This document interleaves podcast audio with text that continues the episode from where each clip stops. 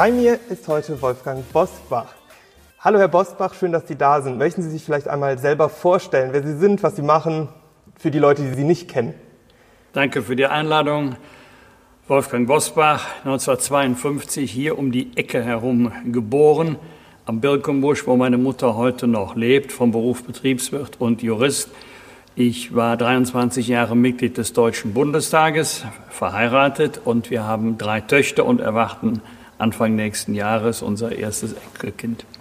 Das ist sehr schön. Von einem Ihrer Töchter ähm, kommt eines der schönsten, äh, oder in meinen Augen eines der schönsten Zitate, die ich äh, seit langem gelesen habe. Ihre Tochter Caroline hat gesagt, was meine Schwestern und ich von meinem Vater gelernt haben, dass man mit Fleiß und Ehrgeiz vieles erreichen kann und auch in den herausforderndsten Momenten des Lebens niemals den Humor verliert. Wie wichtig ist Humor in Ihrem Leben? Ja, ohne Humor hältst du es in der Politik keine 48 Jahre aus. Humor wird ja oft verwechselt mit Albernheit, mit Blödsinn, aber das hat damit überhaupt nichts zu tun. Das sind zwei völlig verschiedene Dinge. Äh, es bedeutet für mich auch nicht alles total ernst nehmen und wenn man einmal große Probleme hat, dann ähm, denen auch nicht so begegnen wie klappt sowieso nicht, schaffe ich sowieso nicht, alles ganz schlimm, sondern immer versuchen, aus einer schwierigen Situation das Beste zu machen und nie an Dingen verzweifeln, die man ohnehin nicht ändern kann. Ansonsten gehört es ja mit zu unserer rheinischen DNA, dass wir Frohnaturen sind. Sie haben es jetzt gerade schon angesprochen, Sie waren lange Zeit in der Politik. Wie kam es dazu? Also wie sind Sie da hingekommen? Wie war der Weg dahin? Meine Eltern waren nie Mitglied einer Partei, bevor ich es geworden bin. Dann sind sie Jahre später auch CDU-Mitglieder geworden. Aber ich komme aus einem politischen Elternhaus. Mein Vater war sehr, sehr stark an Politik interessiert bis ins hohe Alter. Ich glaube, er wäre auch gerne an meiner Stelle im Deutschen Bundestag gewesen. Er hat mir immer erklärt, was ich sagen müsste und wie ich es sagen müsste und was er an meiner Stelle gesagt hätte, bis Mutter kam und hat gesagt, ja, Alfred, lass mal den Jungen in Ruhe.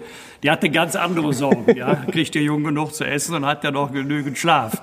Waren berechtigte Fragen äh, zu der aktiven Zeit. Und 1972, als ich dann in die Junge Union eingetreten bin, später in die CDU, das war ein Jahr voller innenpolitischer Spannungen mit einem hammerharten Wahlkampf, am Ende einer Wahlbeteiligung von über 90 Prozent. Das war Folge eines harten Wahlkampfs. Und damals sind sehr, sehr viele in Parteien eingetreten. Und ähm, Viele Freunde von mir sind ähm, anders abgebogen, sind bei der FDP gelandet oder bei der SPD. Für mich kam aber von Anfang an nur die Union in Frage.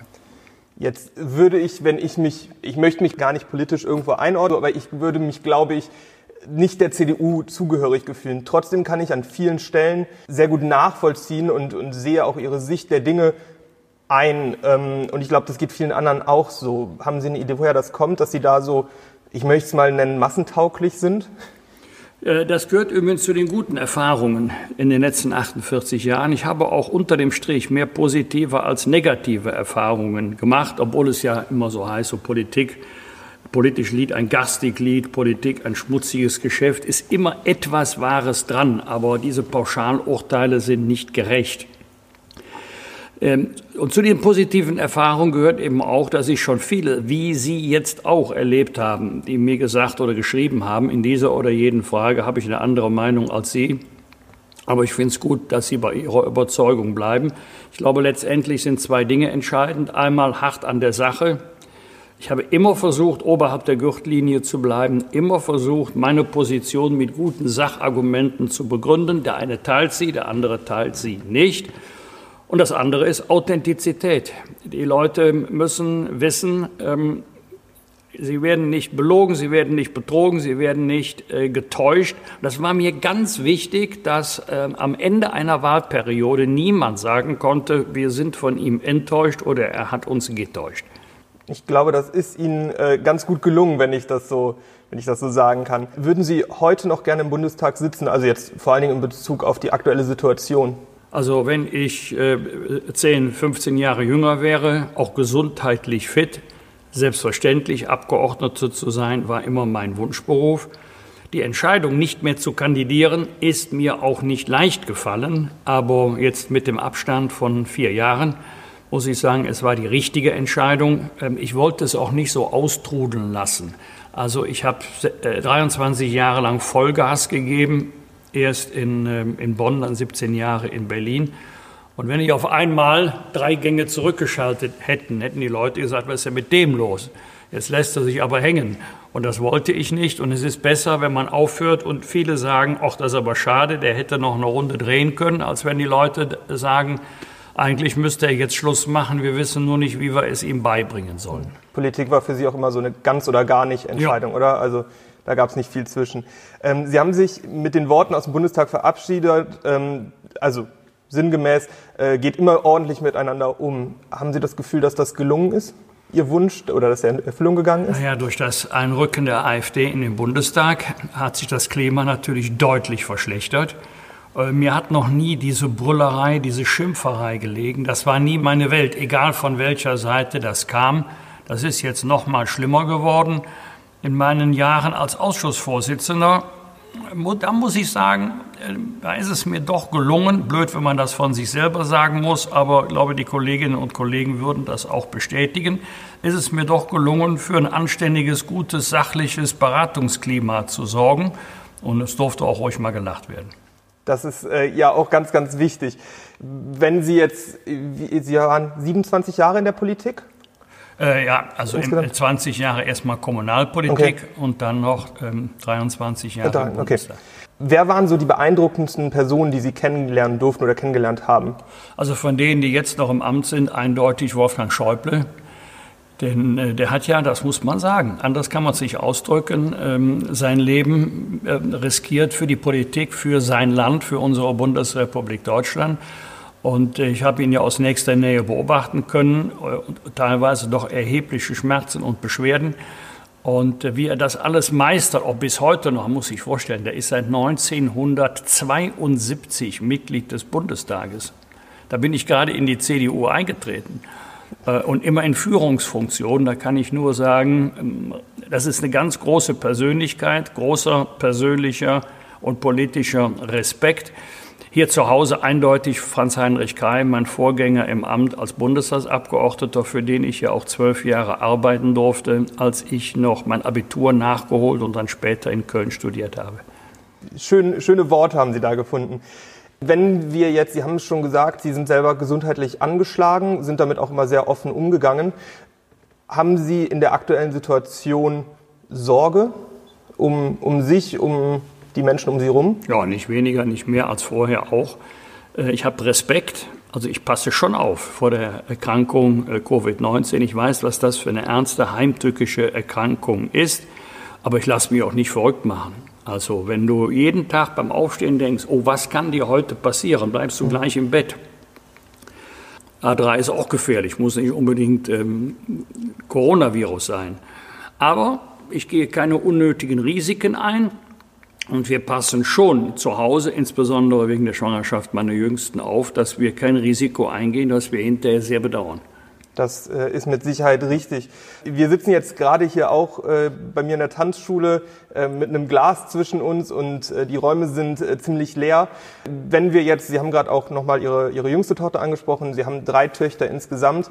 Wenn Sie da an die, an die Jugend, an die Kindheit denken, was waren so Sachen, die die gemacht haben? Also ich habe zum Beispiel in meiner Jugend Klavier gespielt, ich habe viel Tischtennis gespielt. Was waren Sachen, die Ihre Töchter gemacht haben? Also die, ähm, die, die, Kinder haben eine Leidenschaft von ihrer Mutter geerbt, also nicht von mir, von ihrer Mutter. Das ist die Liebe zu Pferden, die Liebe zum Reitsport. Meine Frau ist eine sehr gute Reiterin. Äh, wir hatten mal zwei Pferde, jetzt haben wir noch ein Pferd bei uns in der Nachbarschaft. Wir wohnen ja ländlich sittlich. In Herkenrath ist der Hof, wo die Pferde ähm, stehen. Und ähm, sie sind mit großer Begeisterung geritten. Auch meine Älteste, die kommt an diesem Wochenende wieder nach Hause. Die wohnt in Eltville im Rheingau, übrigens sehr, sehr schön da unten. Dann geht sie auch in den Stall. Also das war für die Kinder ganz, ganz wichtig. Und wir haben ihnen natürlich auch versucht zu erklären, äh, Pferde, das sind keine Sportgeräte, sondern das sind Lebewesen. Und um die musst du dich kümmern. Äh, und zwar 365 Tage im Jahr, auch im bitterkalten Winter. Und das haben die mit großer Liebe gemacht. Und wahrscheinlich auch viel mitgenommen. Ähm, worauf die Frage eigentlich. Ja, viel mitgenommen, stimmt, ja, da haben Sie recht. Ach so, meinen Sie jetzt? Ja, ja, das auch, ja.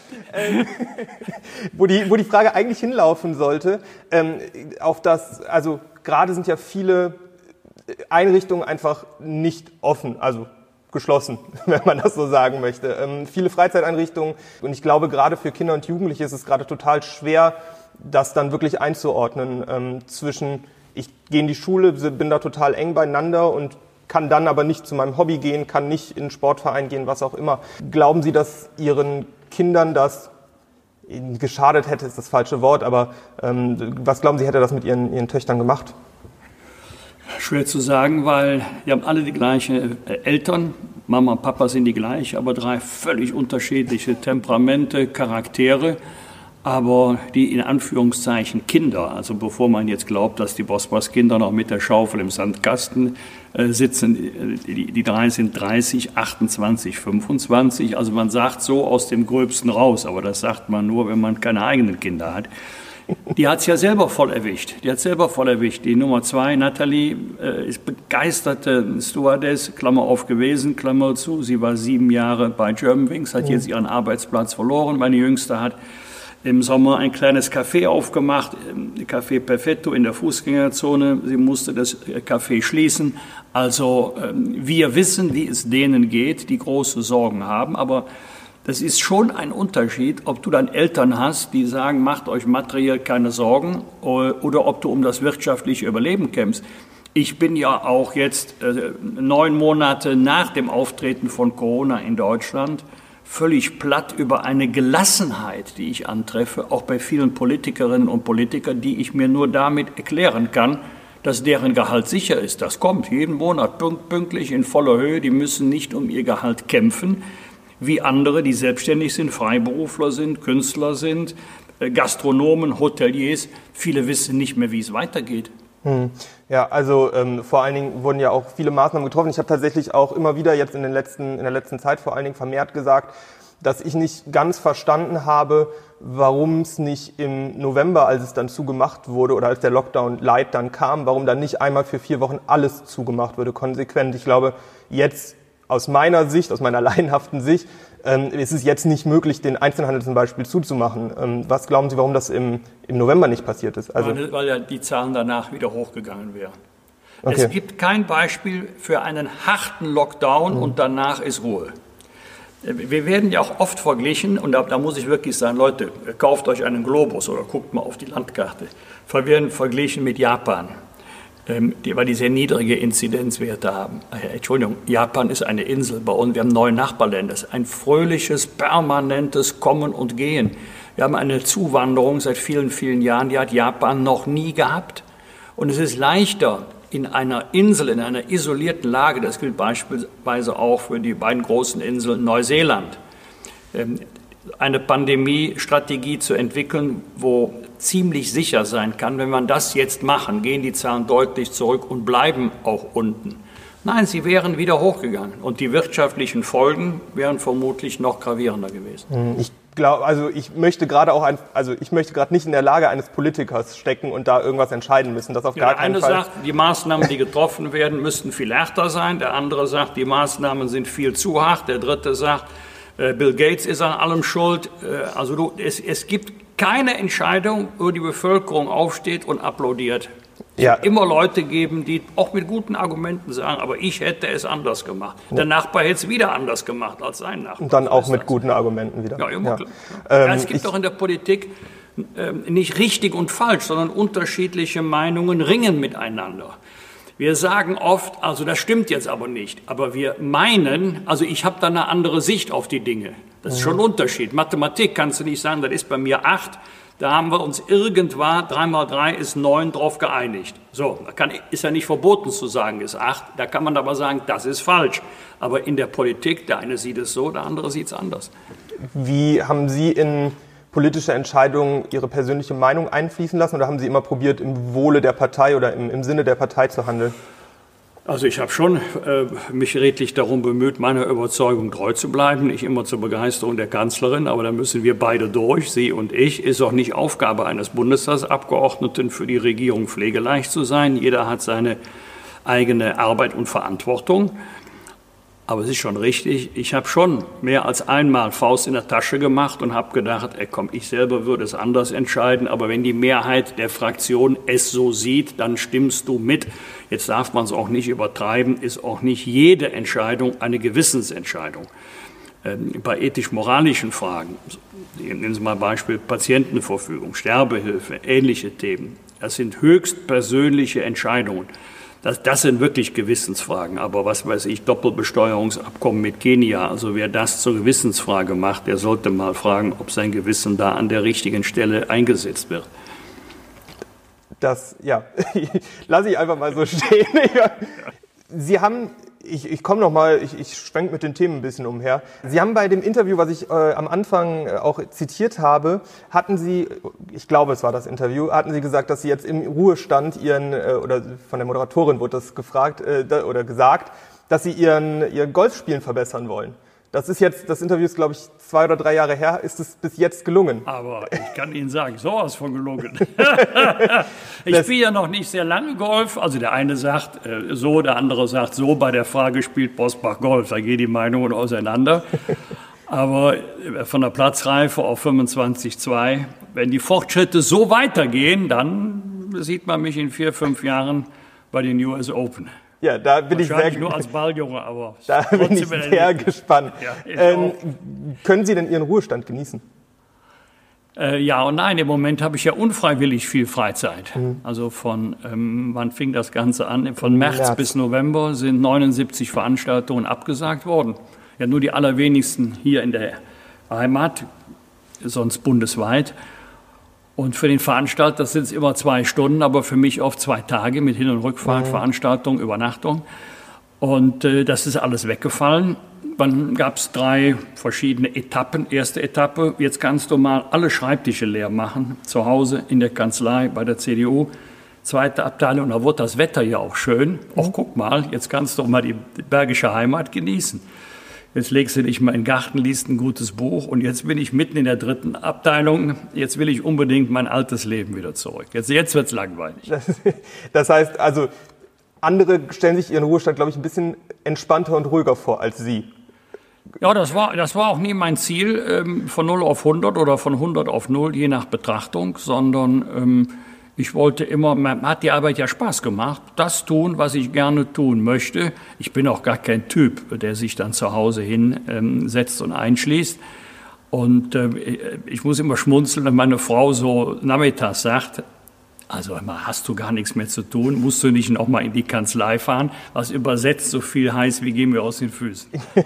Dürfen Sie sich an der Gartenarbeit beteiligen? Ja, ja, ich, ich habe keinen grünen Daumen. Also das will ich dem Garten gar nicht antun. Das erinnert mich so an den schönen Satz von Michael Mittermeier ähm, in, unserem Podcast äh, Die Wochentester, als es um Homeschooling ging. Hat er gesagt, meine Frau war Homeschooling, ich war die Pause. Ja. ja, das, im Moment ist jetzt mit der Gartenarbeit ja sowieso schwierig. Nein, nein, also ich, ich äh, äh, halte mich da weitestgehend raus, aber nicht, nicht, weil ich faul bin, sondern weil meine Frau sagt, lass, lass mal, ich mache das schon. Auch zu Hause, wenn ich so versuche, das eine oder andere im Haushalt neu zu organisieren, das geht nicht lange gut, bis ich eine Ansage bekomme, dass ich mich da bis besser raushalte. Ärger bekommen. Ja. Es ist schön zu hören, dass da anscheinend jeder durch muss, auch in, in jedem Alter noch, dass, ja, ja, das dass sich das nie Alter verändert. Nee, nee. Ich habe ein kleines Video dabei von einem äh, Künstler, den ich sehr schätze, Jean-Philippe Kindler, der sich zur aktuellen Situation so ein bisschen geäußert hat und einen, eine Idee für die Kunst- und Kulturbranche geäußert hat. Das würde ich Ihnen gerne einmal vorspielen und vorzeigen und mich würde Ihre Meinung dazu interessieren. Moin Leute, ähm, in der neuen Diskussionen-Podcast-Folge besprechen Noah, Lea und ich mal die Frage, wie wir den Kulturbetrieb wieder ans Laufen bekommen, äh, wenn das alles wieder normal wird. Das wird nämlich nicht einfach so gelingen. Und es gibt jetzt natürlich viele Menschen, die sagen, naja, Künstlerinnen und Künstler sind Marktteilnehmer wie alle anderen auch und müssen das einfach selber schaffen. Und ich weiß nicht, wie es euch geht, wie es Kolleginnen und Kollegen von mir geht, aber ich will explizit kein Marktplayer sein. Meine Kunst ist nämlich nur dann Kunst, wenn nicht der erste Gedanke des Schaffensprozesses ist, verkauft sich das? Ist das effizient genug? Stärke ich meine eigene Marke? Das will ich nicht sein. Meine Kunst ist gerade dann wirklich gut, wenn sie eben nicht den Regeln des Marktes unterworfen ist, wenn sie nicht effizient sein muss, wenn sie nicht in erster Linie, ja, betriebswirtschaftliche Prioritäten hat, an die sie sich halten muss.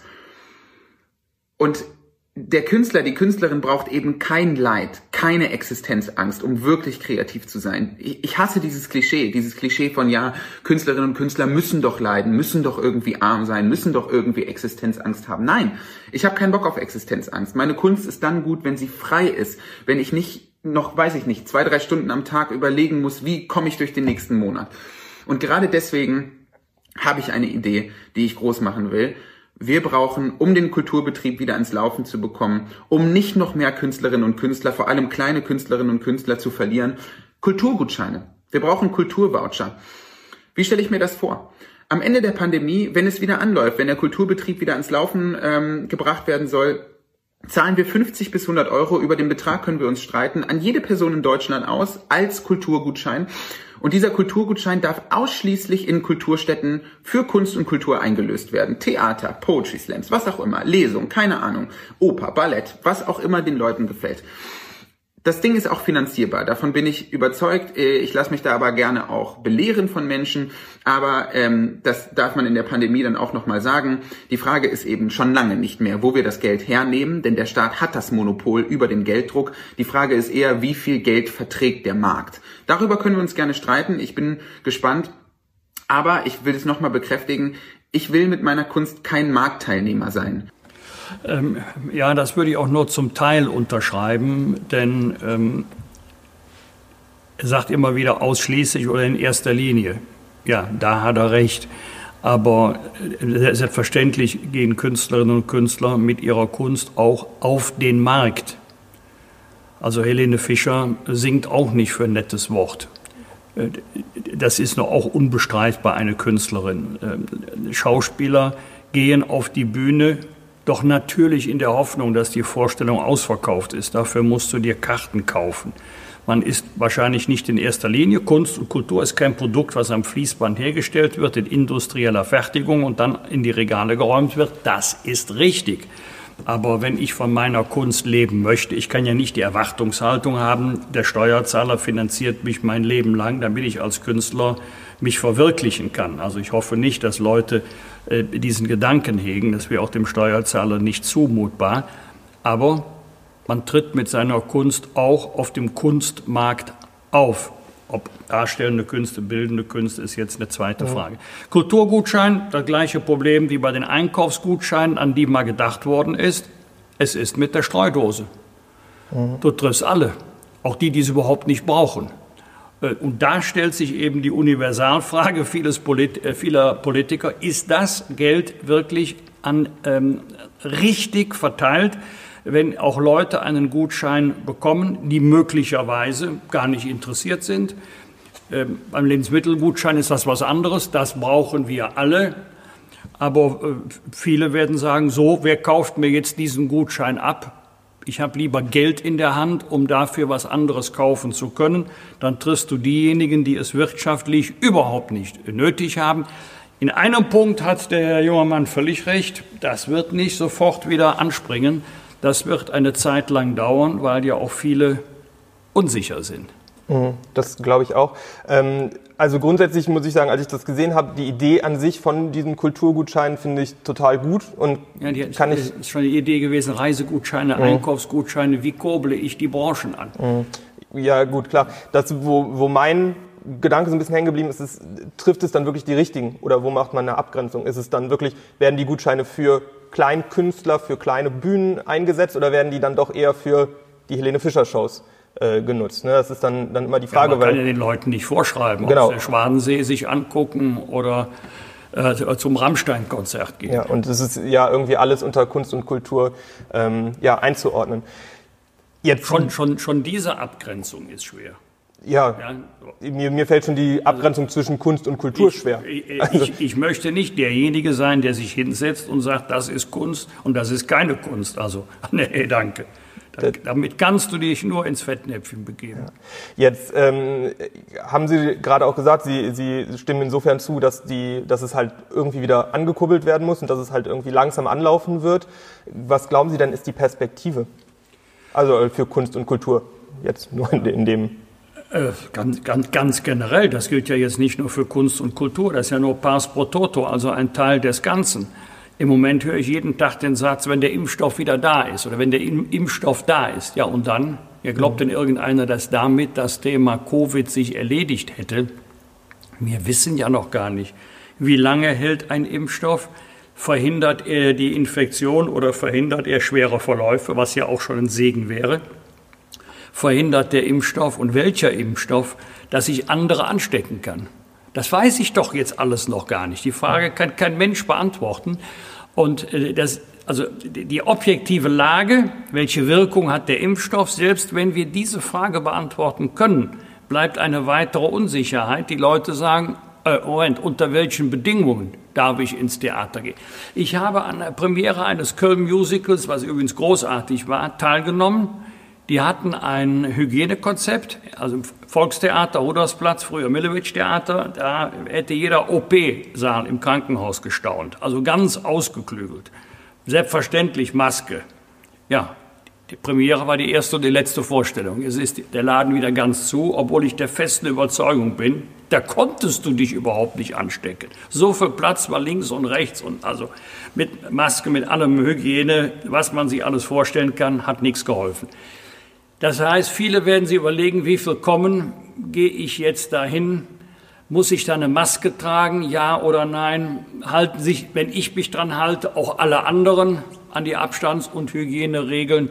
Und wenn dann die Antwort lautet, nee, dann bleiben die Leute zu Hause, Gutschein hin, Gutschein her. Wer hat denn Lust, in den Urlaub zu fahren, wenn es schon beginnt, dass du im Flieger eine Maske tragen musst? Äh, am Urlaubsort selber ist vielleicht, das ist ja nicht unser Recht, das ist das Recht der Urlaubsländer, sind vielleicht alle Unterhaltungseinrichtungen, Restaurants geschlossen. Dann gehen wir durch eine Straße, wo kein Laden aufhat. Ist auch nicht lustig, auch nicht schöner Urlaub, wo du nicht mal die Klinke runterdrücken und was trinken kannst, ja, oder keine Abendveranstaltungen. Also die, diese mentale ähm, Sache, die mentale Einstellung zu Urlaub, zu Freizeit, Besuch, Sportveranstaltungen, das wird bleiben. Mhm. Also jetzt nicht jahrelang, aber, aber bestimmt im nächsten Jahr noch. Das, davon gehe ich auch. Also ich kann jetzt aus dem ersten Lockdown oder von dem ersten Lockdown sprechen, wo wir knapp zwei Monate zu hatten. Und dann wieder hier kamen die Leute das erste Mal wieder hin. Das war schon ein Im komisches. Gefühl. Genau, im, ja. im, im Mai ging es dann ja, im Mai ging es dann wieder los, Mitte Mai. Und ähm, ja, also wir sitzen ja auch im Tanzsaal, wir haben die, den Boden abgeklebt, jedes Paar, jedes Tanzpaar, die normalerweise ja auch dann aus einem Haushalt kommen, haben irgendwie nur so ihre einzelne Parzelle mit, mit viel Abstand zwischen den einzelnen Paaren. Ich glaube auch, dass hier zum Beispiel die Gefahr, sich anzustecken, ziemlich klein ist. Wir hatten auch gar keinen aktiven Fall, ähm, zumindest keinen, von dem wir wissen.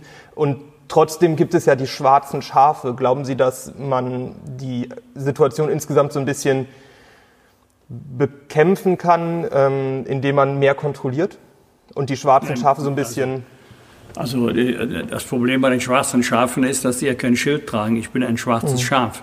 Man kann sie antreffen, zum Beispiel bei den äh, sogenannten Querdenker-Demonstrationen, wenn jemand in der Öffentlichkeit keine Maske trägt, keinen Abstand einhält. Das sieht man, man können Polizei, Ordnungsbehörde Bußgeldverfahren einleiten. Aber im privaten Raum, Leute, lassen wir die Kirche im Dorf lassen. Wir haben 40 Millionen Haushalte in Deutschland. Du kannst doch nicht vor jede Tür einen Polizisten oder einen Ordnungsamtsmitarbeiter stellen. Und was sich hinter verschlossenen Türen abspielt, ja, ich meinte auch im, sowieso nicht. Gut, klar, ne, das möchte ich auch gar nicht, aber ich meine jetzt in Bezug auf zum Beispiel Gastronomie. Also ich kenne viele Gastronomen, die sich da 1A an jede Regeln gehalten ja, hat. Und was, ich, was ich nicht verstehen kann, ist, wir zertifizieren doch sonst alles. Es gibt doch kaum was, was nicht zertifiziert geprüft wird, mit Stempel versehen wird.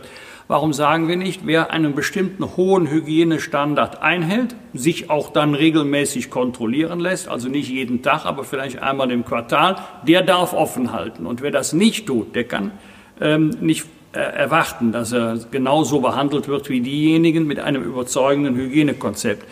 Ich nehme ein anderes Beispiel. Diskotheken, Clubs. Kneipen, Barbetriebe, da gehört Nähe zum Geschäftskonzept. Mhm. Aber das ist doch nicht bei Restaurants mit Sitzplätzen vergleichbar, die mhm. auch teilweise jetzt schon Plexiglasscheiben haben. Äh, wenn du ähm, jetzt in die Porzellanabteilung willst, musst du dir sofort eine Maske anziehen. Ja? Das ist doch was ganz anderes als eine Diskothek, wo 1000 Leute auf 10 Quadratmeter. Also ich habe tatsächlich, auch wenn ich jetzt durch, durch Köln gehe zum Beispiel, da, da sehe ich das Risiko viel größer als in, in den Restaurants, in die ich jetzt gegangen bin zum Beispiel. Die dürfen sich nur nicht alleine nachts in ein Hotelzimmer legen. Ja, genau. Das, das ist äh, das selbstverständlich verboten. verboten. Ja, das ist, ja. So wie der berühmte griechische, äh, die, die berühmte griechische Taxiregelung. Ja. Da darf ja jeder Taxifahrer nur einen Fahrgast mitnehmen. Also das Ehepaar muss sich dann zwei Taxen nehmen. Die sind 24 Stunden, sind die 23 Stunden zusammen. Nur in der einen Stunde Taxifahrt müssen sich zwei Wagen nehmen. Ja, ich glaube, die da, Idee musst du erst ja, kommen. Ja, ich glaube, daher kommt auch so ein bisschen das Unverständnis bei vielen für die aktuellen Maßnahmen, ne? weil es so an manchen Stellen dann so ein bisschen ja, aus der Luft gegriffen wirkt. Also ich, ich zum Beispiel selber verstehe auch nicht, warum jetzt zum Beispiel Friseure offen bleiben dürfen. Also das brauche ich jetzt gerade einfach nicht unbedingt und ich habe und das, das ist ja, da kann man ja keine, also keinen Abstand meinem, halten. Bei meinem dritten gescheiterten Versuch mit dem Langhaarschneider des Rasierapparats war ich froh, dass die Friseure wieder aufgemacht haben. ja, das kann ich auch nachvollziehen, aber ähm, ja, da, da fehlt mir halt irgendwie die, das Verhältnis, die, die Verhältnismäßigkeit. Also wie gesagt, wenn ich in Köln über die über die Einkaufsstraße gehe, das ist das ist schlimmer als in jedem Restaurant, in dem ich war. Also und vor allen Dingen da wurde ja auch viel investiert und ja, ähm, wenn wir jetzt an die an die Kneipen denken, an die Clubs, an, an die ja, Gastronomie, wo halt die Nähe wirklich dazugehört zum Geschäftsmodell. Was glauben Sie denn, ist da die Perspektive oder, oder ja, doch, ja, nach dem neuen Gesetz, Infektionsschutzgesetz, was gerade verabschiedet worden ist, können ja diese Verordnungen nur für vier Wochen gelten. Jetzt haben die sich schon geeinigt, der Bund und die Länder. Zuständig ist übrigens nicht der Bund, sondern zuständig sind die 16 Bundesländer. Denn mhm. es ist nicht Bevölkerungsschutz, es ist Katastrophenschutz. Bevölkerungsschutz ist Sache des Bundes, Katastrophenschutz ist Sache der Länder. Ähm, Covid-19 ist eine Naturkatastrophe und deswegen sind die Länder zuständig. So, das war jetzt ähm, der, der Teil der Belehrung. Unnötig, aber nochmal darauf hinweisen. Und wenn die 16 Bundesländer sich geeinigt haben, dann war es jetzt nicht, weil man jetzt schon Regelungen trifft oder nicht Regelungen treffen möchte bis Februar, März, sondern weil die Verordnung immer nur vier Wochen gilt. Und ähm, jetzt 10. Januar, also wenn mir einer sagt, am 11. sieht die Welt anders aus, ich glaube daran nicht. Ich glaube eher an den März als an den 11. Januar. Glauben Sie an den 11. im 11. 2021? Ja. Also dass es da, da dann wieder karnevalsmäßig äh, im, im Rheinland rund geht? Also da bin ich optimistisch. Ähm, vielleicht nicht so, wie wir es kennen, vielleicht in etwas kleinerer Form. Äh, das hängt aber jetzt entscheidend davon ab, wie wir ähm, den Herbst erleben. Wir haben es ja jetzt gehabt, dass wir im Frühjahr, Mai, Juni einen deutlichen Rückgang hatten, dann Stagnation auf niedrigem Niveau und im September, Oktober schossen die Zahlen äh, doch deutlich nach oben. Jetzt ist die Kurve wieder etwas abgeflacht, jetzt geht es sogar wieder nach unten. Äh, wenn wir die gleiche Entwicklung haben nächstes Jahr, dann wird es schwierig mit dem 11. im 11. Aber ähm, wenn, wir werden ja bis dahin doch hoffentlich Millionen geimpft haben. Wenn die Impfung die erhoffte Wirkung hat, dann ist das durchaus möglich. Wenn wir jetzt nochmal auf Sie persönlich zu sprechen kommen, was für Kunst und Kultur konsumieren Sie denn oder haben Sie konsumiert bis März? Also ich bin ein ausgesprochen seltener Theaterbesucher, aber nicht, weil ich keine Lust habe, sondern weil ich in der Regel abends unterwegs bin. Außerhalb von Corona habe ich gut 300 äh, Veranstaltungen pro Jahr.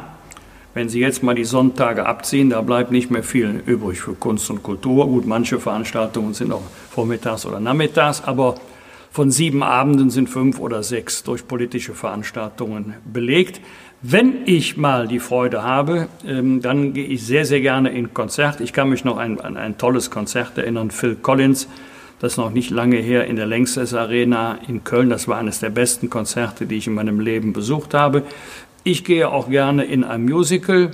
Und wenn ich die Gelegenheit habe, gehe ich auch gerne in die Oper. Wobei da, äh, die schönsten Geschichten schreibt das Leben, das kannst du ja gar nicht erfinden. Ich war mal in Wien in der Oper Also jetzt nicht zum Opernball, da waren wir auch mal, aber das ist jetzt nicht mein Ding. Da gehe ich lieber in Köln zur Prinzenproklamation. Jedenfalls äh, La Bohème mit ganz großer Besetzung. Ich glaube, Placido Domingo hat gesungen, sündhaft teure Karten. Ich bin im ersten Akt schon eingeschlafen.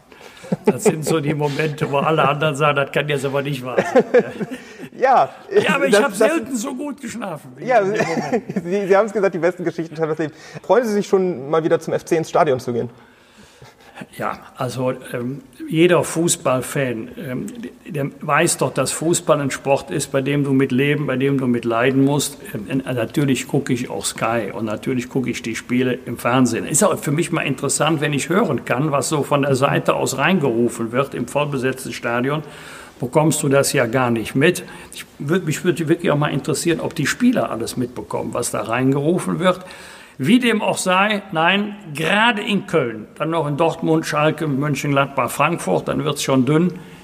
Das lebt ja auch von der Atmosphäre der Fans. Ähm, ich habe vor einiger Zeit mal ein Spiel in England gesehen.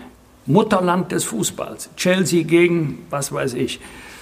Eine ganz andere Atmosphäre. Die haben gar nicht diese Fankultur wie wir, obwohl jeder sagt, England, ja, wird den Fußball erfunden, ja. Aber diese Gesänge, ganz kleine Gruppen und nicht äh, wie bei uns im Kölner Stadion, dass 50.000 minus Auswärtsfans äh, das Vereinslied unfallfrei mitsingen. Nicht nur den Refrain, sondern alle Strophen. Ja, wo gibt's denn sowas?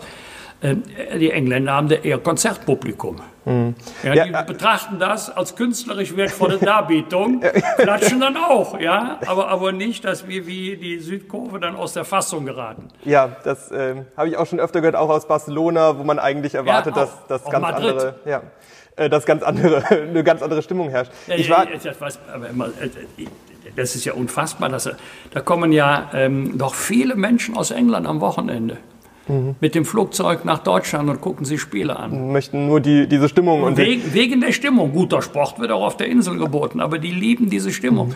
Als der FC äh, vor zwei, drei Jahren, äh, ich glaube, äh, in, in, Arsenal war es, gespielt hat in der Euroleague, ähm, dass dann, glaube Peter Stöger war noch der Trainer, hat eine große englische Zeitung geschrieben, die Kölner haben uns den Fußball zurückgebracht. Mhm. Wegen der Emotionalität der Fans. Ja, da ein, ein, sehr guter Freund von mir war da tatsächlich auch in London bei dem Spiel und hat da auch erzählt, das war wohl nur beeindruckend, was die Kölner Fans da abgeliefert haben. Ich bin selber auch FC-Fan, bin auch, ich freue mich auch aufs, also wieder aufs Stadion.